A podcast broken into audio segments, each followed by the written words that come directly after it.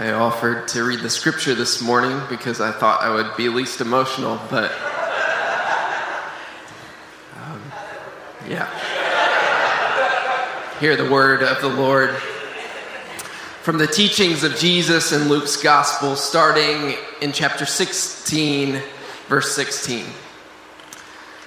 The law and the prophets were proclaimed until John. Since that time, the good news of the kingdom of God is being preached, and everyone is forcing their way into it. It is easier for heaven and earth to disappear than for the least stroke of a pen to drop out of the law. Anyone who divorces his wife and marries another woman commits adultery and the man who marries a divorced woman commits adultery. Now jump down to verse 27. He answered, Then I beg you, Father, send Lazarus to my family, for I have five brothers. Let him warn them so that they will not also come to this place of torment. Abraham replied, They have Moses and the prophets. Let them listen to them. No, Father Abraham, he said. But if someone from the dead goes to them, they will repent. He said to them, If they do not listen to Moses and the prophets, they will not be convinced, even if someone rises from the dead. Jesus said to his disciples, Things that cause people to stumble are bound to come, but woe to anyone through whom they come. It would be better for them to be thrown into the sea with a millstone tied around their neck than to cause one of these little ones to stumble. So watch yourselves. If your brother or sister sins against you, rebuke them. And if they repent, forgive them. If they sin against you seven times in a day and seven times come back to you saying, I repent, you must forgive them. The apostles said to the Lord, increase our faith. He replied, If you have faith as small as a mustard seed, you can say to this mulberry tree, Be uprooted and planted in the sea, and it will obey you. Suppose one of you has a servant plowing or looking after the sheep. Will he say to the servant when he comes in from the field, Come along now and sit down to eat? Won't he rather say, Prepare my supper and get yourself ready and wait on me while I eat and drink? After that, you may eat and drink. Will he thank the servant because he did what he was told to do?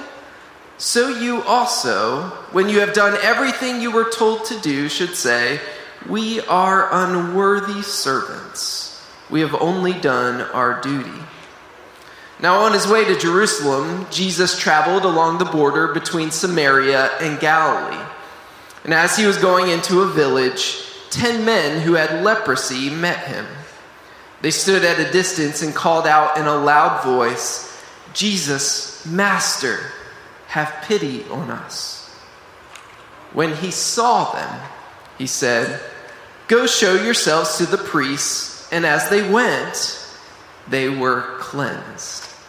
One of them, when he saw he was healed, came back, praising God in a loud voice. He threw himself at Jesus' feet and thanked him. And he was a Samaritan. Jesus asked, Were not all ten cleansed? Where are the other nine? Has no one returned to give praise to God except this foreigner? Then he said to him, Rise and go your faith has made you well. Once, on being asked by the Pharisees when the kingdom of God would come, Jesus replied, The kingdom of God, the coming of the kingdom of God, is not something that can be observed, nor will people say, Here it is, or There it is, because the kingdom of God is in your midst. Then he said to his disciples, The time is coming when you will long to see one of the days of the Son of Man, but you will not see it. People will tell you, There he is, or Here he is. Don't go off running off after them. For the Son of Man in his day will be like the lightning which flashes and lights up the sky from one end to the other. But first, he must suffer many things and be rejected by this generation. Just as it was in the days of Noah, so also it will be in the days of the Son of Man. People were eating and drinking, marrying, and being given in marriage up until the day Noah entered the ark. Then the flood came and destroyed them all. It was the same in the days of Lot. People were eating and drinking, buying and selling, planting and building. But the day Lot left Sodom, fire and sulfur rained down from heaven and destroyed them all. It will be just like this on the day the Son of Man is revealed. On that day, no one who is on the housetop with possessions inside should go down and get them. Likewise, no one uh, in the field should go back for anything. Remember Lot's wife. Whoever tries to keep their life will lose it and whoever loses their life will preserve it. I tell you, on that night, two people will be in one bed, one will be taken and the other left. Two women will be grinding grain together, one will be taken, the other left. Where, Lord? they asked. He replied, Where there is a dead body, there the vultures will gather. This is the word of the Lord. Thanks, Peter. Whew. I'll be honest, I'm going to be a little emotional today. Uh, Eric's been a best friend of mine for four, five years. And yeah, but it's a good. Well, we're in Luke's gospel, and this isn't a passage about going to the nations today. We're, we're just we're continuing to talk about Luke's gospel, but the amazing thing is, this passage is about the kingdom of God going out. And this is a tough passage, and I wanted to read it almost in, in its entirety. We, we did skip one, one little section, we didn't read the whole thing, but that was intentional, and I'll say why. Before I do that, I just want to say thanks to Eric and Sarah for the blessing they've been.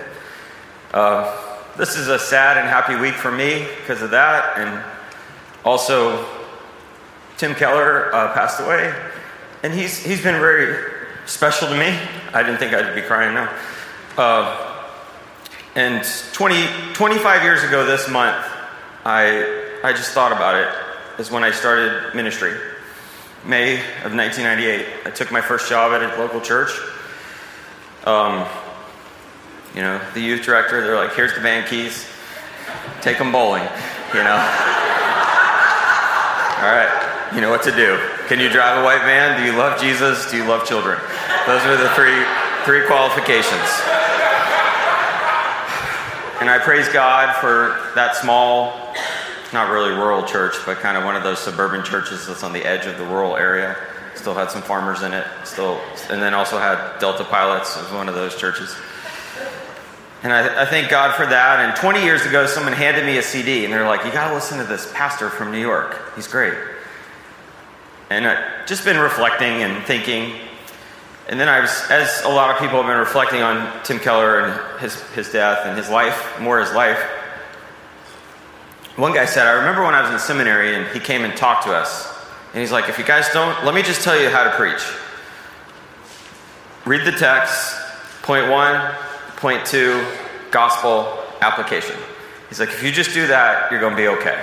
Don't make it more complicated than that. And the amazing thing is, that's kind of been the model that I've taken. I didn't know he said that, but that's been part of. I'm thankful for his his style of preaching. When I grew up, I grew up in more of a southern church. It was a little more, you know, I don't know what you call it. A little a little more yelling. Uh, than, than my style. I'm a teacher at heart. That's why I, have, I don't have a handout today because this passage was super long and it, I, lots of trees would have died in the process of me handing you this passage. But I want to just be faithful to this text this morning. There's five sections that we looked at. I want us to answer these questions. What did these teachings mean to the original audience?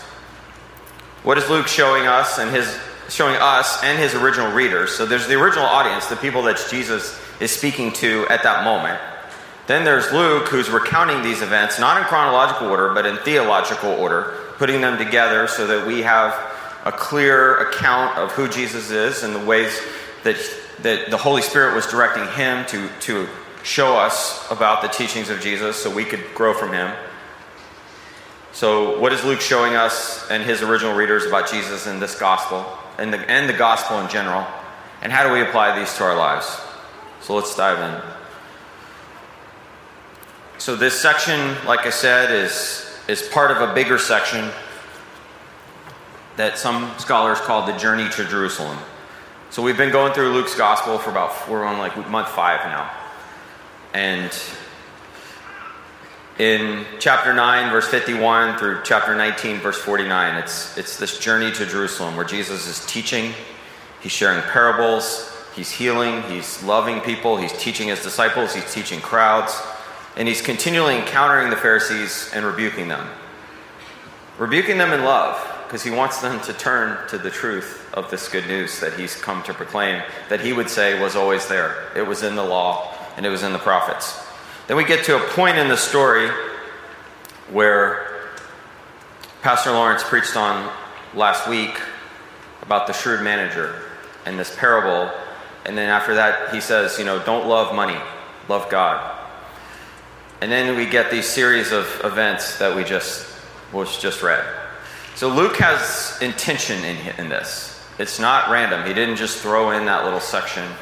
He wants us to see Jesus, and He wants it to penetrate our hearts and change us so that we can see what this new kingdom is that Jesus came to bring and, and how we're called to be a part of it. This section is almost exclusive to Luke. Only the, the passage about divorce, the judgment on Sodom, and the judgment on Noah, the passage talking about those two, are in other Gospels, in either Matthew, Mark, or John. Everything else in this section is only Luke records. So we want to take it seriously and, and look at it as we're preaching through the whole Bible. Let's start off with Luke 16 16. It says, The law and the prophets were proclaimed until John. Since that time, the good news of the kingdom is being preached. So the first statement he makes is the law and the prophets were proclaimed until John. So, kind of saying the end of the Old Testament period, the end of the Old Covenant is with John the Baptist. Then he says, Since the time the since that time, since this declaration by John the Baptist, the good news, the gospel, good news and gospel are the same word. Good news is an English translation. Gospel is it's just evangelion. It's a Greek word that just means um, good news. Normally, it's it's when a king is announcing a victory or when something announcing a, a royal proclamation. That's the word good news, gospel. So he says, from that time on, the kingdom of the gospel or the good news is being preached. That's the second point. The third one is very interesting, and everyone is forcing their way into it. Literally, kind of the, the text means using violence to get into it, like wanting to get it into this thing in a very strong way. Then he goes on and says, It's easier for heaven and earth to disappear than for the least stroke of the pen to drop out of the law. So he's talking about that the Old Testament, even though Jesus, the new covenant of Jesus, is a continuation of the Old Testament, but also brings us brings it all into fulfillment. That it also was there as part of God's plan. And then he has this random statement: anyone who divorces his wife and marries another woman commits adultery. It's it's it doesn't fit, right? But it does fit because the Bible's perfect, and Luke put it there on purpose. And that's, that's the text that we're at right now. So, on the divorce one, I, I just want to say Luke puts it there because the Pharisees struggled with this one. They treated women very badly, and a man could get divorced almost for anything. I didn't like the meal you cooked or whatever. And women were under a tight bondage. It's probably that that he's addressing. We don't know for sure. It's something linked to the Pharisees and it's also trying to show that the moral law of the Old Testament still stands, but we see it through the gospel and through Jesus. So I'm not, this isn't a, I, I can't go much deeper than that, but I do want to say that there, there is, this is there on purpose to, to continue the flow of, of what Luke's trying to show us. All right, I'm going to, just to help us out, because this is complex, I'm going to put up a quote by New Testament scholar N.T. Wright just to, just to explain this section to set us up for the rest of today's teaching. He says this uh, He sees the law and the prophets. Jesus sees the law and the prophets, meaning the books we call the Old Testament, is taking their place in a sequence of events within God's plan. They are not God's last words, they hold sway until the time of John the Baptist, after which God's kingdom has been coming in a new way. Something fresh is happening here, where Jesus is. But this doesn't mean that the law and the prophets were wrong or now irrelevant. They remain fixed and unalterable. They are true signposts to what God is going to do, even though they cannot themselves bring the, the new day, the new world that God is creating through Jesus. When, therefore, God does what he intends to do through Jesus, the law and the prophets will look on in approval, even though they couldn't have done it by themselves. That's, that is part of the point of the next parable in the chapter. And then it goes on. Jesus' point in, in 16 and 17 is that the kingdom arrival, kingdom's arrival represents the culmination of the law's function. Values and morals are determined by the kingdom's presence. Jesus' preaching and teaching are part of the kingdom program and thus reflect God's will. The Pharisees' response, including their scoffing, does not lead one to God, but Jesus does lead one to God. So, how do we. Have so, I talked about this is what it meant in the original context. So they would have heard it, and Jesus is just telling them, hey guys, I'm not here to wipe out the Old Testament. At the same time, you've been reading it wrong in, it, in some ways, but also it's being fulfilled right now as we speak. The promises in Genesis, the promises in Deuteronomy, the promises in Isaiah, the promises in Daniel and Ezekiel are being fulfilled in me. Yes, you wanted a military leader. Yes, you wanted someone who probably looked a lot more like the Ro- a Roman emperor to come in and destroy everybody and, and bring back a Solomon like kingdom, but that's not what the kingdom is about. So Jesus is not saying, let's get rid of the Old Testament. He's just saying, you've been reading it wrong, and I'm trying to point you in a new way to show you what the kingdom really is about. It's not a kingdom of military might, it's a kingdom of changed hearts. It's a kingdom of loving one another. It's a kingdom of showing God's grace and truth. So that's, that's kind of why Luke puts this here. Uh, the next section can seem very strange. It's a, it's a tough parable. It's actually a parable. We'll put it up. It says there was a rich man who was dressed in purple and fine linens, uh, in luxury, lived in luxury every day. At his gate was a beggar named Lazarus. This isn't the Lazarus that Jesus raised from the dead, the raised from the dead. This is an actual, just a, a common name. Uh, this guy was uh, a beggar, and he was covered with sores, uh, and longing to eat what fell from the rich man's table. Even the dogs came and licked his sores. So Jesus is painting a very vivid picture. The richest guy you can imagine, and the poorest outcast you can imagine in the same space.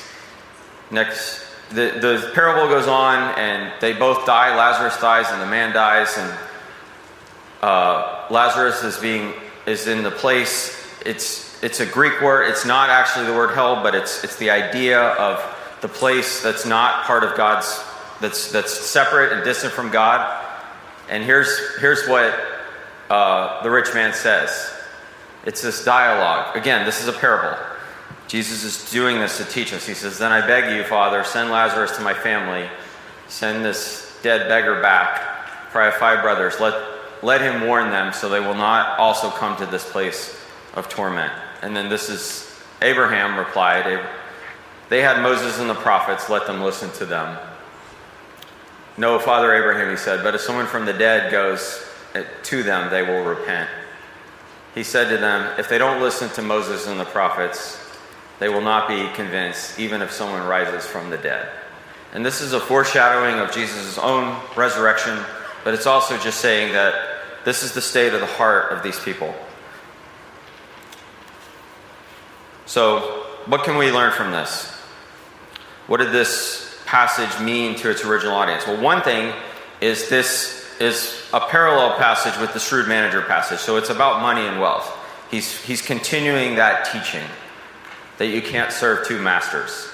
And the Pharisees, many of them, wanted to serve money. They were in it for the money. And Jesus is just exposing them and saying, Turn to God. Don't put your trust in money. Another thing about this is it's a parable. Je- Jesus is, and Jesus is not addressing the sincere and earnest Pharisees who are genuinely trying to serve God. He's addressing the ones who have evil, greedy, and selfish intents in mind. So remember that as, as you're reading this. This would be this is this is the context of it. What is Luke showing us? I think he's showing us that you can't serve God of money. And that there is going to be a judgment and it's real. Jesus talks a lot about money and he talks a lot about a judgment. So if we don't talk about it here, we're doing you a disservice. He says, Don't love money and flee from this coming judgment. Again, this is a parable, not a systematic theology teaching on hell. But as Lawrence and I were talking this week, and, and Pastor Peter, we, we realized that we probably want to dig a little deeper into this parable, so we're going to do a podcast on it, just to get a chance to have a, di- a deeper dialogue on this particular parable and talk a little more about this judgment. So I'm not going to do it here. But I do want you to remember this. The judgment is so bad that a rich man who had everything before he died is begging, the word begging, a poor, disabled, outcast beggar to warn his family of the judgment. So that I'll leave it with that. So how do we apply, apply this to our lives? Take Jesus' warning seriously. There is a judgment and it's real. Jesus came to warn us that we can choose freedom in him and be saved from this judgment. The next section includes three sayings and another parable Um, sorry, my notes got. It says Jesus says to his disciples, "Things cause people to stumble are bound to come, but woe to anyone who to whom they come. It'd be better for them to be thrown into the sea with a millstone tied around their neck than cause one of these little ones to stumble. So watch yourselves." Then he goes on. He says, "If a brother or sister sins against you, rebuke them, and uh, if they repent, forgive them." even if they sin against you seven times in a day and seven times come back and saying, I repent, you must forgive them. So you see the dueling contrast stories here. So the first story is the first example Jesus gives, the teaching, is he says, Don't be someone who causes people to stumble into sin. And he, he uses the term little ones, and this can mean literally children, but it can also mean those who are marginalized, those who are, feel outside, those who feel separated, like and the Pharisees were doing that. They were they didn't have an open kingdom. They didn't they weren't doing what was required of them by the law and the prophets. They kept it closed and they were causing other people to sin by adding to God's word. So you, you see you see that's so the first one is Jesus is like don't do that. The second one and he uses this hyperbole like thrown a big stone. Millstone is the giant stone that grinds mill. So it's it's I don't know, a couple thousand pounds or so it's, a, it's an extreme example. And then the second one is keep forgiving people. So Jesus uses hyperbole for both situations. And, he, and Luke puts these two teachings together here to show us something. That it's as disciples of Jesus, we're responsible for those who are under our care. We're responsible for caring for people, loving people, but when we make mistakes in that responsibility, we need to forgive each other. You see the contrast of the two? As you, let's say you're a little more spiritually mature, as you're helping someone else, you're going to make mistakes. They're going to make mistakes. So it's a kingdom of, of truth, and it's a kingdom of really honoring God and trying to seek Him and be holy. It's also a kingdom of forgiveness because we're going to make mistakes. You see how Luke puts these two together to, to give us a, a comprehensive teaching. Jesus expects us to show mercy, but he also expects us to pursue holiness and, and to teach others in this holiness. So, how do we apply these teachings to our lives? Live in humility, seek God and love others, and forgive. Right after this, this is amazing. I love this. The disciples hear this, and then what do they say? This is one of my favorite passages in Luke. The apostles say to the Lord, Increase our faith. Interesting here, Luke calls them apostles, not disciples. So there's a, there's a little wordplay here. Increase our faith. It's okay if that's your cry a lot. It's okay. Totally fine. You can cry out to God a lot. You can hear something that you're just like, I can't do it. Just say, God, increase my faith. There's the faith that saved you, but then there's the faith that keeps sustaining us. And they're both part of the good news. Jesus says, you know, if you have faith as small as a mustard seed, I don't know what a mustard seed looks like. I'm not a farmer. You know, I don't know what a mulberry tree. Mulberry sounds very like middle America, not not Bible times, but you know, uh, I don't know what either of those would look like in the wild. But I do know that a little seed is small and the tree is great. Um, and Jesus is trying to show that just a small amount of faith, he's going to honor.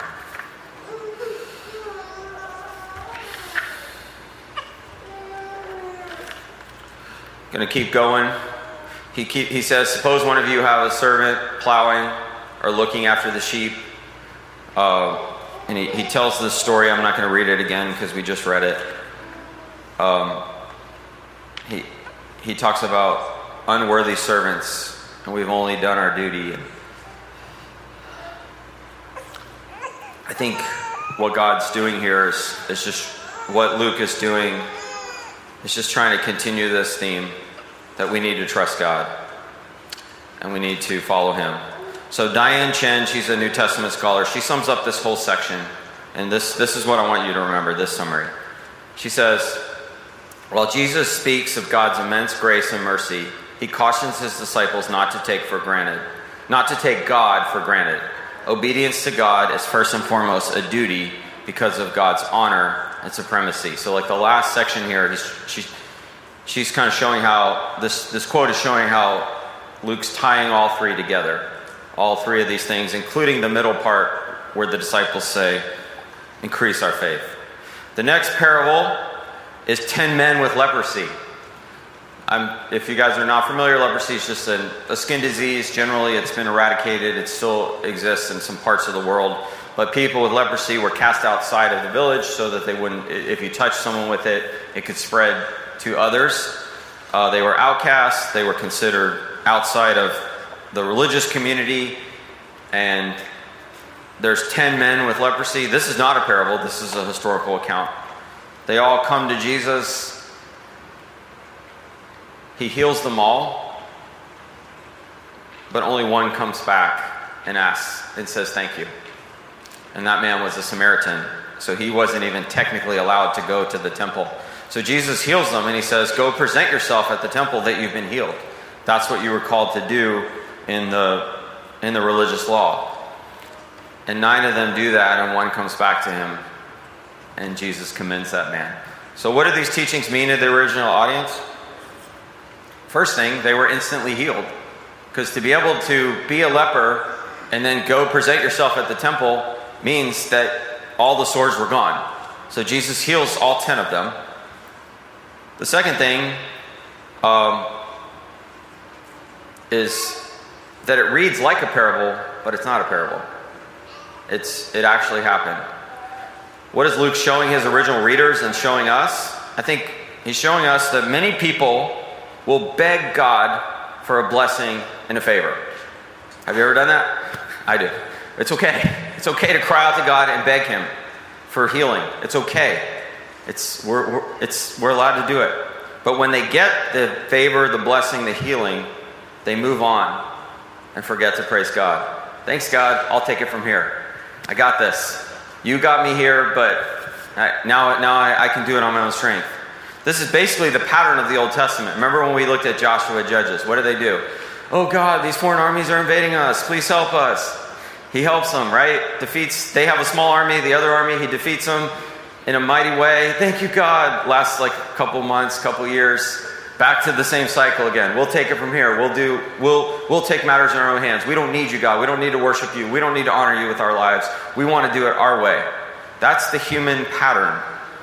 And Jesus is just showing that when you receive blessing, You should come with faith to receive. When you need something, come with faith. And when God answers it in the way and the timing, have gratitude. Be thankful. Have a heart of faith and gratitude.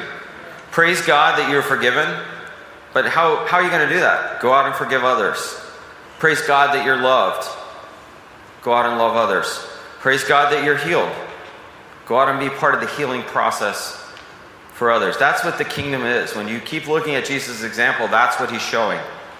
Praise God. You've been blessed.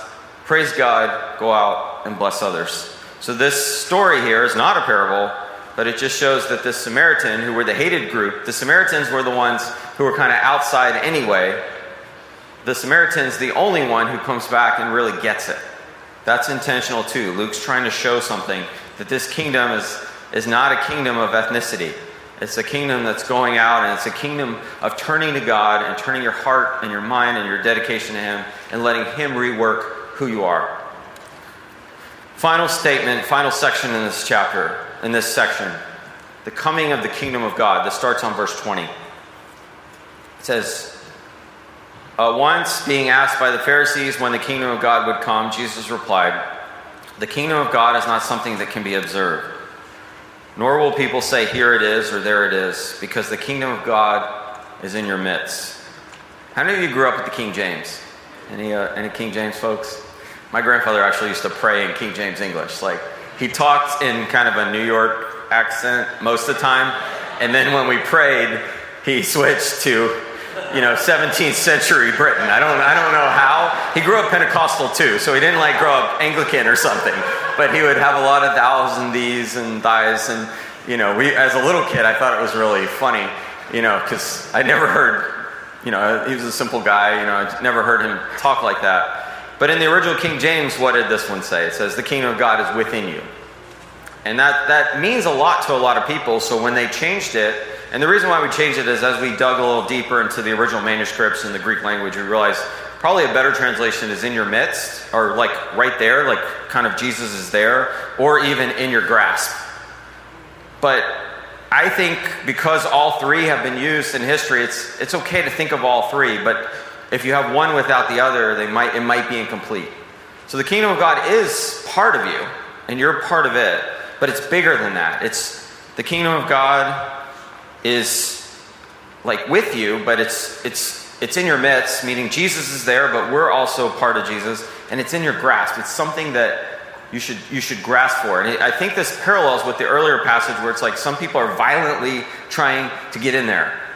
So you should be violently grasping for the kingdom of God. If you saw a, a child about to get hit by the bus, you're going to violently knock that child over. You would never just plow a, a a, a person unless you saw they were headed for destruction.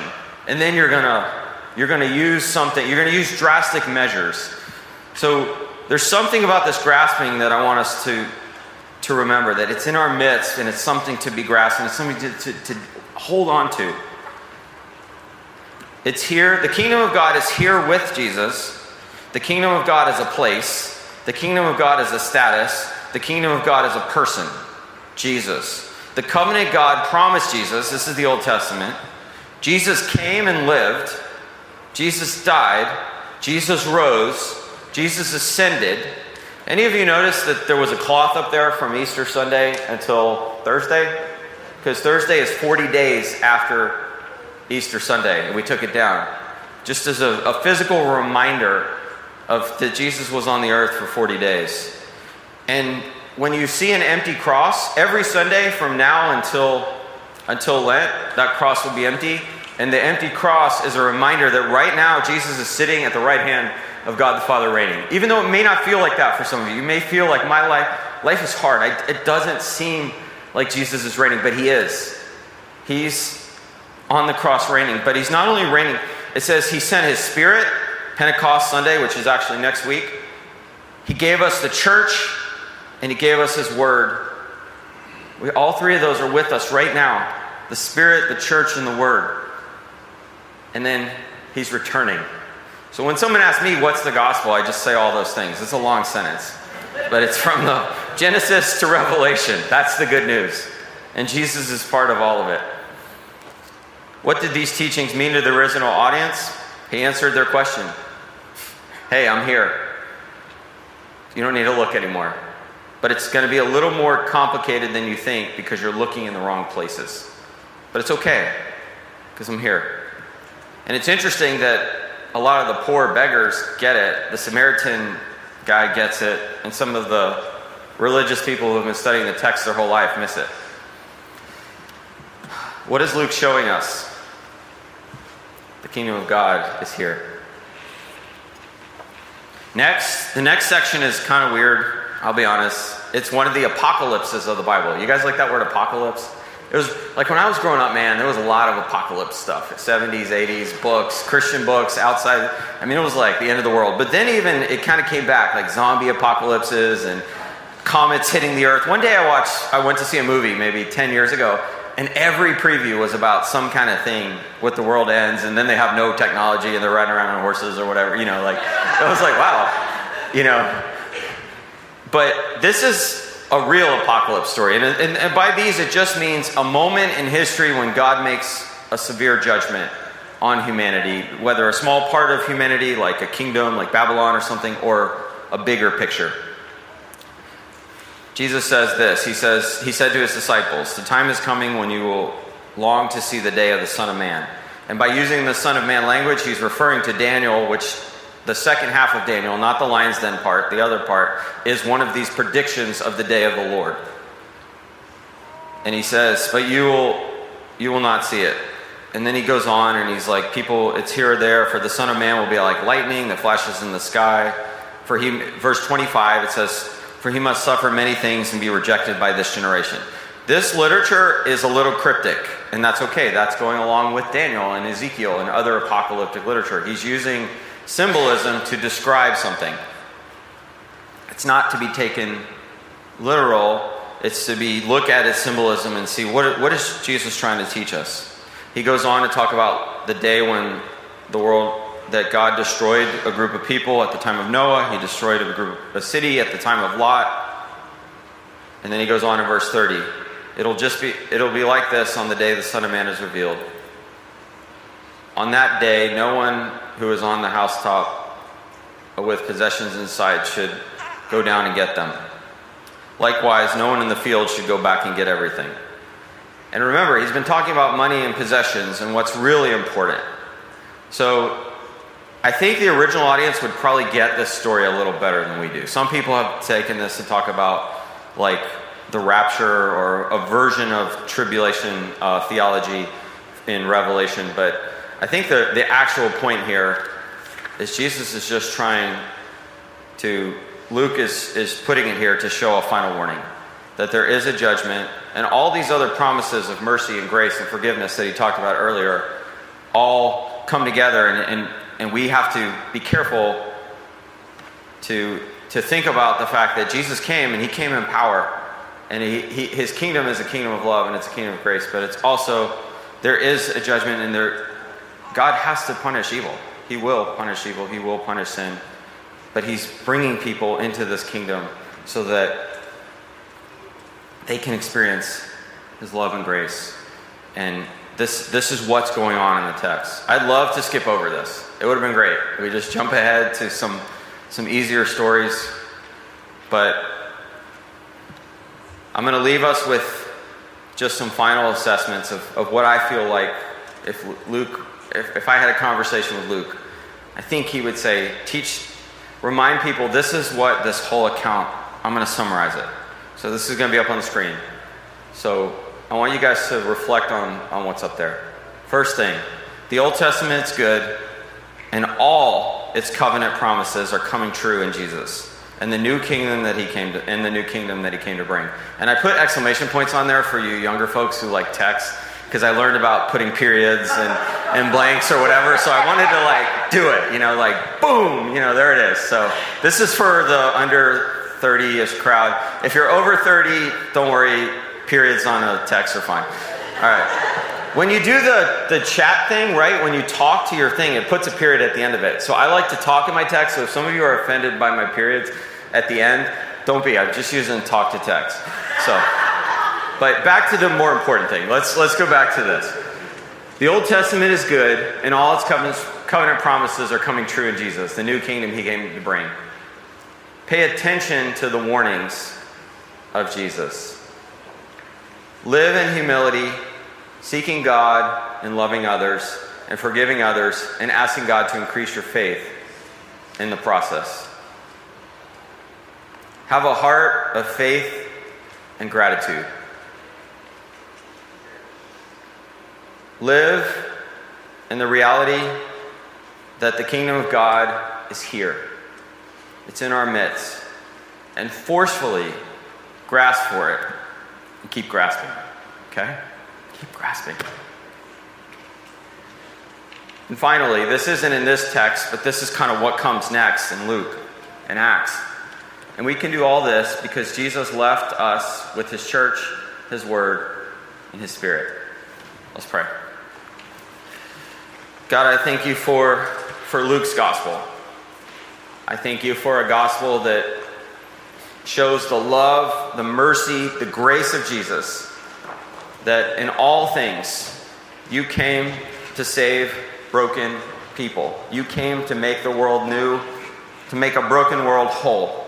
And we get to be part of that because of the love and the mercy of Jesus and his perfect life, his death, his resurrection, his ascension, his reigning, his pouring out of his spirit, and his coming again one day. God, all of this is true. I pray for each person here. I don't know how they received this message. I don't know if when it just went in one ear or the other, God, but I pray that all of us would grasp you, grasp your kingdom, and know that you will spare us from a judgment because you love us. And you will deal with evil. You, deal, you will deal with the pain and the brokenness of this world. But you will also simultaneously save us in mercy and grace as we trust you. God, may we all trust you, and may we all grasp your kingdom and receive it as the free gift that you've offered it to us. And I just ask this in Jesus' name. Amen.